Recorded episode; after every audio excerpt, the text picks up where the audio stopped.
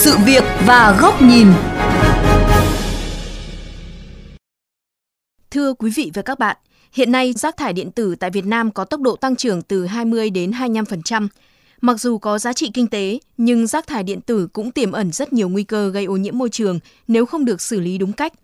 Hiện nay, quy trình thu gom xử lý rác thải điện tử tại Việt Nam được thực hiện như thế nào? Cần làm gì để quản lý tốt hơn trong thời gian tới? Mời các bạn cùng đến với ghi nhận của phóng viên Hải Hà qua chuyên mục Sự việc và góc nhìn hôm nay.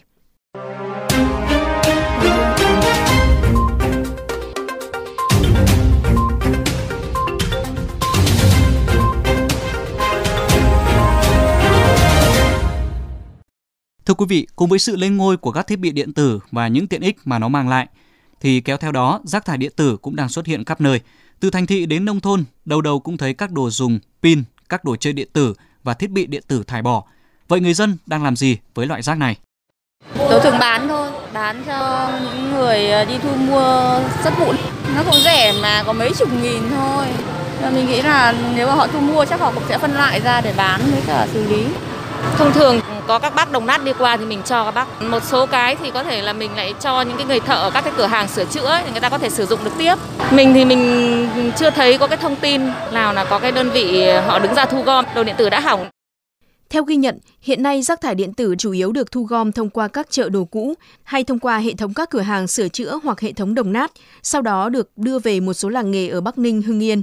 Sau khi được tháo rỡ, lấy các linh kiện cần thiết, rác thải điện tử bị vứt trồng đống ra ngoài đường hay các khu vực bờ sông mà không được xử lý theo đúng các kỹ thuật xử lý chất thải nguy hại. Điều này tiềm ẩn rất nhiều nguy cơ gây ô nhiễm môi trường. Chia sẻ tại một hội thảo mới đây về vấn đề môi trường, giáo sư tiến sĩ Huỳnh Trung Hải, Viện Khoa học và Công nghệ Môi trường, Trường Đại học Bách khoa Hà Nội nhấn mạnh tầm quan trọng của công tác thu gom và xử lý rác thải điện tử.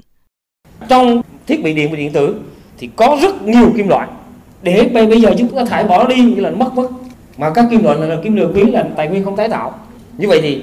chúng ta cần quan tâm tới chỗ này. Không những là nó có kim loại quý có thể là tái sử dụng tái chế được mà còn có những thứ rất là độc hại cho môi trường. Như ví dụ chì ví dụ như arsen ví dụ rất nhiều thứ độc hại trong đó.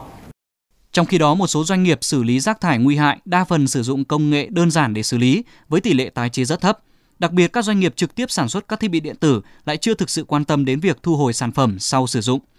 Phó giáo sư tiến sĩ Phùng Trí Sĩ, Phó Chủ tịch Hội Bảo vệ Thiên nhiên Môi trường Việt Nam cho rằng, nguyên nhân của những bất cập trong quá trình thu gom rác thải điện tử là do bất cập của quy định quản lý. Mặc dù chính phủ đã ban hành những văn bản pháp luật yêu cầu các doanh nghiệp sản xuất có trách nhiệm đối với sản phẩm của mình, nhưng chưa có quy định cụ thể về số lượng các điểm thu hồi, tỷ lệ sản phẩm các doanh nghiệp phải thu hồi, nên việc thực hiện chủ yếu trông chờ vào sự tự giác của doanh nghiệp. Ngoài ra, theo ông Phùng Chí Sĩ, hoạt động kiểm tra giám sát còn bỏ ngỏ sau khi ban hành luật pháp xong phải có cái quy trình là thanh tra kiểm tra vi phạm rồi phải xử phạt. Thì hiện nay thực ra cái quy định ở Việt Nam cũng đã có rồi, nhưng mà tổ chức để thanh tra kiểm tra đấy nó cũng chưa được tốt. Là một hai đi có lẽ là cũng chưa quan tâm lắm, cho dẫn đến là các doanh nghiệp họ không thực hiện quy định pháp luật nhưng cũng không được gì cả. Thậm chí nhiều doanh nghiệp cũng biết họ phải có trách nhiệm để thu hồi về một cái tỷ lệ nhất định để xử lý đâu. Mặc dù mạng lưới đồng nát giữ vai trò quan trọng trong việc thu gom phân loại rác thải điện tử, nhưng về năng lực thu gom, thiết bị và công nghệ xử lý lại nhiều hạn chế. Vì vậy, để giải quyết bài toán rác thải điện tử một cách bền vững, nhiều ý kiến cho rằng có thể xem xét áp dụng mô hình kinh tế tuần hoàn đối với rác thải điện tử. Trong đó, các doanh nghiệp sản xuất là một mắt xích – Người sản xuất cần nhìn nhận rõ trách nhiệm của họ, làm thế nào để đảm bảo sự phát triển chung của xã hội là bền vững, từ việc lựa chọn đầu vào, công nghệ và lựa chọn đầu ra, trách nhiệm thu hồi sản phẩm của mình để hạn chế phát thải. Bắt đầu xuất hiện tại Việt Nam từ năm 2015, dự án Việt Nam tái chế, một liên minh gồm hai nhà sản xuất thiết bị điện, điện tử HP và Apple đã tiến hành thu hồi miễn phí các thiết bị đã qua sử dụng hoặc bị hỏng để tái chế và xử lý an toàn, thân thiện với môi trường – sau 5 năm hoạt động, số lượng rác thải điện điện tử được thu gom đã tăng gấp 30 lần lên mức 27 tấn trong năm 2020 so với con số 850 kg trong năm đầu tiên. Bà Mai Thị Thu Hằng, đại diện quản lý dự án Việt Nam tái chế cho biết, khó khăn hiện nay là người dân chưa ý thức được tác hại của rác thải điện tử và chưa biết đến mạng lưới thu gom rác thải điện tử. Theo bà Hằng, để hạn chế lượng rác thải điện tử không được xử lý bị xả ra môi trường, rất cần sự chung tay của các doanh nghiệp và người dân tôi cũng rất mong muốn là ở Việt Nam nhà nước sẽ có những cái chính sách thu hồi mới để hướng dẫn cho các doanh nghiệp, những nhà sản xuất điện tử có thể thực hiện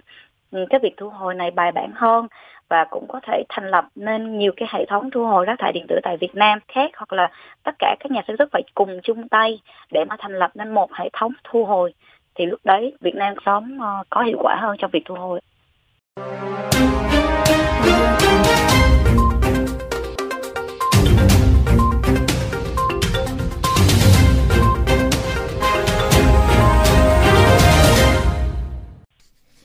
Thưa quý vị và các bạn, rác thải điện tử nếu không được quản lý, thu gom và xử lý đúng sẽ có thể thải ra những chất độc hại gây ô nhiễm môi trường đất, nước, ảnh hưởng đến sức khỏe con người. Tuy nhiên, chúng ta cũng hoàn toàn có thể tận dụng nguồn tài nguyên có giá trị cao trong loại rác thải này để tái chế thành những sản phẩm mới nếu như thay đổi quan niệm về nó. Đây cũng là góc nhìn của kênh VOV Giao thông qua bài bình luận có nhan đề Đừng chỉ coi rác thải điện tử là nguy hại. Theo số liệu thống kê của Tổ chức Liên Hợp Quốc, trong 5 năm qua, số lượng rác thải điện tử tăng nhanh gấp hơn 3 lần so với dân số thế giới. Năm 2019, trên toàn thế giới có tổng cộng 53,6 triệu tấn rác thải điện tử, nhưng chỉ có 17,4% rác thải điện tử được thu gom và tái chế. Một lượng lớn kim loại quý cấu tạo nên thiết bị điện tử đã bị vứt bỏ hoặc đốt, gây lãng phí khoảng 60 tỷ đô la Mỹ. Năm 2018, lượng chất thải điện tử thải ra tại Việt Nam vào khoảng trên 110.000 tấn và với tốc độ tăng trưởng trên 20%, con số này tiếp tục tăng mạnh qua các năm. Trong khi đó hiện nay, công tác thu gom xử lý rác thải điện tử đa phần do khu vực phi chính thức đảm nhiệm. Tỷ lệ tái chế, tái sử dụng thấp, nhiều thiết bị điện tử không được xử lý đúng cách, làm ô nhiễm môi trường đất, nước và không khí. Vậy cần phải làm gì để Việt Nam không còn rơi vào tình trạng quá tải rác thải điện tử giống như rác thải sinh hoạt hiện nay trong vòng 5 đến 10 năm nữa? Trước hết, chính phủ cần dành sự ưu tiên đặc biệt đối với loại chất thải này, sớm xây dựng những chương trình hành động, những kế hoạch kiểm soát và quản lý luồng chất thải điện tử. Cần quản lý rác thải điện tử ngay từ bây giờ, khi quy mô và tốc độ tăng trưởng rác thải điện tử vẫn đang trong khả năng có thể kiểm soát. Hình thành hệ thống quản lý chất thải điện tử chính thức, trong đó tận dụng những nhân tố từ mạng lưới thu gom phi chính thức hiện nay. Bên cạnh đó, chính phủ cũng cần cụ thể hóa các quy định hiện hành, phân loại rõ ràng những loại rác thải điện tử nguy hại và không nguy hại, nghiên cứu điều chỉnh bổ sung thêm những quy định theo hướng tăng cường trách nhiệm của các doanh nghiệp sản xuất thiết bị điện tử, xem xét đưa các quy định về thu gom và xử lý rác thải điện tử vào điều kiện phê duyệt dự án sản xuất kinh doanh của các đơn vị hoạt động trong lĩnh vực này. Các bộ ngành liên quan và chính quyền địa phương, cộng đồng dân cư cũng cần giám sát thực thi, đảm bảo doanh nghiệp thực hiện nghiêm túc trách nhiệm với xã hội và môi trường. Ngoài ra, cũng cần có những chính sách ưu đãi, khuyến khích đối với những doanh nghiệp đầu tư xử lý rác thải điện tử, ưu tiên những công nghệ xử lý rác thải hiện đại, thân thiện đối với môi trường, đầu tư nguồn lực về tài chính, nhân lực để mở rộng hệ thống thu gom rác thải điện tử hiện có hoặc xây dựng thêm những hệ thống mới nhằm tạo sự tiện lợi cho người dân. Song song với những biện pháp quản lý doanh nghiệp, chính phủ và các bộ ngành cần tích cực truyền thông cho người dân về sự nguy hại của rác thải điện tử đến cuộc sống của chính họ, của môi trường xã hội, hướng dẫn cách ứng xử đối với rác thải điện tử để người dân tham gia phân loại từ nguồn, tránh trộn lẫn và xả ra môi trường, gây ô nhiễm nguy hại tới môi trường, đất, nước và không khí. Tuy nhiên, điều quan trọng, những nhà quản lý môi trường cần phải thay đổi tư duy quản lý theo hướng coi rác thải điện tử là nguồn tài nguyên và là một mắt xích trong nền kinh tế tuần hoàn để có những biện pháp quản lý việc thu gom và xử lý rác thải cho phù hợp.